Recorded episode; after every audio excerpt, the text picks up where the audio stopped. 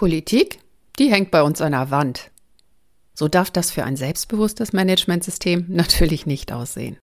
Und in dieser Folge möchte ich dir die eine oder andere Idee vermitteln, wie es auch anders laufen kann, egal in welchem Managementsystem und wie du Politik gerade auch bei einer Einführung eines Managementsystems nutzen kannst, mit deiner obersten Leitung auf eine andere Art zusammenzuarbeiten.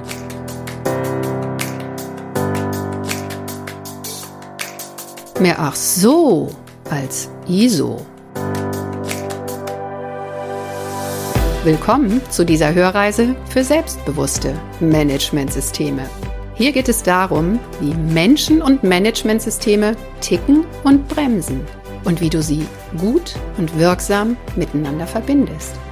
Ich bin Susanne Petersen, deine Reisebegleitung und wünsche dir viel Spaß und ach so's mit dieser Episode.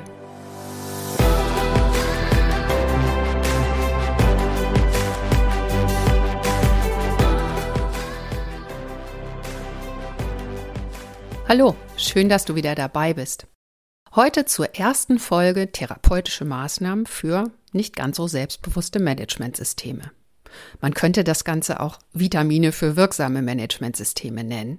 Denn für mich geht es in erster Linie um die Wirksamkeit. Für jedes Managementsystem oder jede DIN ISO dann natürlich ein anderes Endziel, aber letztlich immer mit den gleichen Mechanismen. Und deshalb stürze ich mich in dieser Folge jetzt auf den ersten Baustein, der in allen Managementsystemen vorkommt und aus meiner Sicht wirklich unterschätzt ist. Die Politik. Du kennst das vielleicht aus einem anderen Unternehmen. Politik ist meistens irgendwo ein gerahmtes Dokument, also eins, was nach außen wichtig aussieht. Es hängt überall an der Wand, besonders gerne im Foyer und ist für alle zugänglich, wurde auch mal richtig öffentlich gemacht. Und alle wissen auch, irgendwie hat das was mit der Unternehmensleitung zu tun, aber insgeheim lächeln alle darüber. Denn da stehen so hehre Ziele drin dass eigentlich keiner im Unternehmen die wirklich ernst nehmen kann. Deshalb halt die Politik im Grunde in Managementsystemen in der Regel wenig Wirkung. Sie wird gemacht, weil es in der Norm steht. Es steht drin, was in der Norm vorgeschrieben ist, aber weder für den eigentlichen Verantwortlichen noch für die Mitarbeitenden im Unternehmen hat sie irgendeinen Nutzen und irgendeine Wirkung. Das finde ich extrem schade. Und zwar, weil ja Chancen vergeben werden, die oberste Leitung einfach besser kennenzulernen und mit ins Boot zu holen, ins Managementsystemboot. Gute Argumente dafür liefere ich dir unter anderem im Podcast Nummer zwei. Ist die Macht mit dir? Ich verlinke ihn dir gern nochmal in den Show Notes. Wie geht's jetzt weiter? Hier mein Fahrplan für diese Episode. Zunächst komme ich noch mal kurz darauf zu sprechen, was Politik laut Norm eigentlich ist und wozu sie da ist. Ganz kurz. Dann greife ich noch mal zurück auf die Fragen, die ich im letzten Podcast vorgestellt habe und die ein selbstbewusstes Managementsystem auf jeden Fall beantworten kann. Auf diese Weise kommen wir dem Geheimnis auf die Spur, wie eine Politik nicht nur für dich als Fachkraft, sondern für alle Mitarbeitende im Unternehmen wertvoll und hilfreich sein könnte. Einen kleinen Hinweis auf Hürden und Fallen gibt's auch. Und am Ende gibt's wieder die Zusammenfassung zum Thema Was kannst du mitnehmen? Was ist Politik im Managementsystem? Politik steht in jeder Norm einerlei zu welcher generellen Zielsetzung immer am Anfang. Also sie muss irgendwie wichtig sein. Und es ist auch klar, sie hat was mit der obersten Leitung zu tun. Denn die oberste Leitung muss sie festlegen, umsetzen und aufrechterhalten. Und wozu soll das gut sein? Naja, an den Normen stehen dann so Begriffe wie Ausrichtung oder es muss den Rahmen bilden, es muss die Richtung für die Strategie vorgeben und die Ziele daraus. Und zum Kontext sollte es natürlich auch passen. Wenn wir jetzt die selbstbewussten Fragen mal stellen, dann wäre die erste Frage, was genau ist denn das Ziel der Politik und wie wichtig ist das auch fürs Unternehmen? Und genau auf die Frage können eigentlich die wenigsten Unternehmen antworten. Wozu haben wir eine Politik? Wo unterstützt sie uns wirklich? Oder was bringt sie uns effektiv an Nutzen? Wo hilft sie uns, wirksamer zu werden zu Qualität, Umweltschutz, Arbeitssicherheit? Ich erlebe da in der Regel Schulterzucken Und die Antwort, na ja, steht halt in der Norm. Lass uns doch mal kurz drüber nachdenken, wozu denn eine Politik gut sein könnte. Der wichtigste Punkt, und das ist in allen Normen auch ähnlich ausgeführt, scheint mir die Orientierung zu sein. Also einfach eine Grundlage, eine grundlegende Ausrichtung auch für die langfristige Planung, die Strategie. Um langfristig zu planen, muss ich ja schon wissen, wo ich eigentlich hin möchte. Macht also Sinn. Für mich gibt es noch weitere Aspekte, die eine Politik wirklich auch hilfreich machen könnten. Und da können wir wirklich in Startups und New Work, agilen Unternehmen lernen, die sich auch nochmal anders definieren. Dort wurde zum Beispiel oft am Anfang, also ganz vorne in der Unternehmensentwicklungskette gefragt, was ist denn eigentlich unser Purpose? Also unser Zweck. Wozu sind wir da? Was macht uns besonders? Warum gibt es uns hier? Wenn alle gemeinsam sowas beschreiben, dann weckt das einfach auch eine gewisse Energie, eine gemeinsame Ausrichtung, so dass jeder, der im Unternehmen mitarbeitet, eben nicht nur seinen Job macht von hier bis da, sondern einfach einen Beitrag leistet zu einem großen Ganzen, das auch wichtig ist. Das Ganze ist also ein Aspekt, der auf die Motivation der Leute zielt oder der ihnen ermöglicht, sich mit dem Unternehmen zu identifizieren. Das finde ich sehr charmant. Und gerade für die jüngere Generation sicher ein wichtiges Argument, sich an ein Unternehmen zu binden. Warum sollte eine Politik sowas nicht auch leisten können? Aus diesen jüngeren Management-Theorien habe ich auch noch eine weitere Idee, die mir sehr hilfreich erscheint. Und zwar gehört es auch zum Thema Orientierung.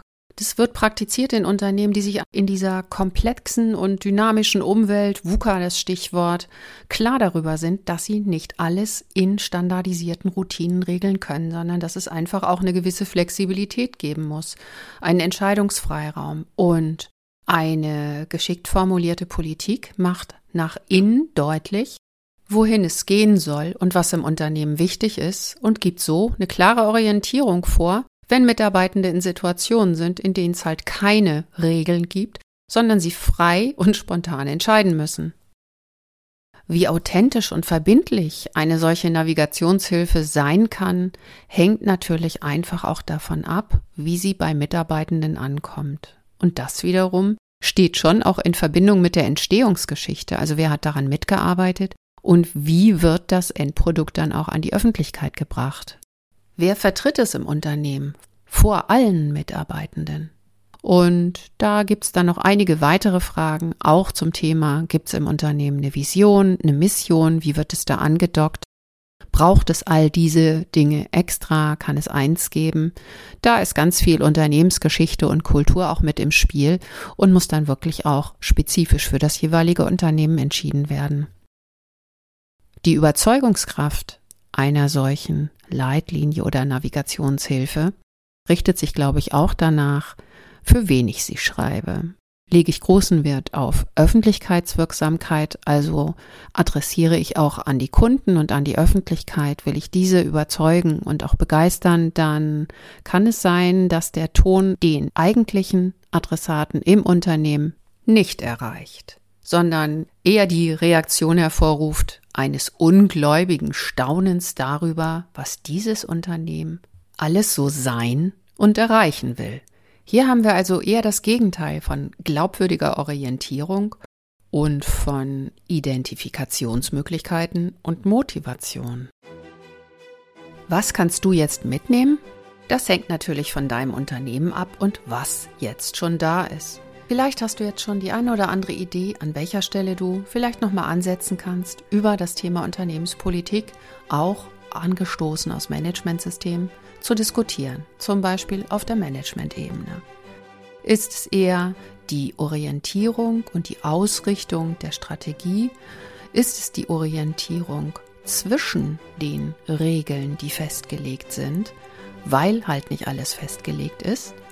Und die Orientierung für spontane oder schnelle Entscheidungen. Kannst du in deinem Unternehmen sowas wie Purpose tatsächlich auch formulieren und passt das zu euch? Oder ist die entscheidende Frage eher, an wen richten wir eigentlich diese Leitlinien?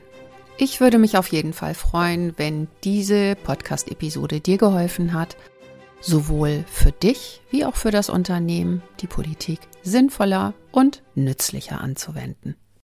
Ach ja, und damit auch selbstbewusster.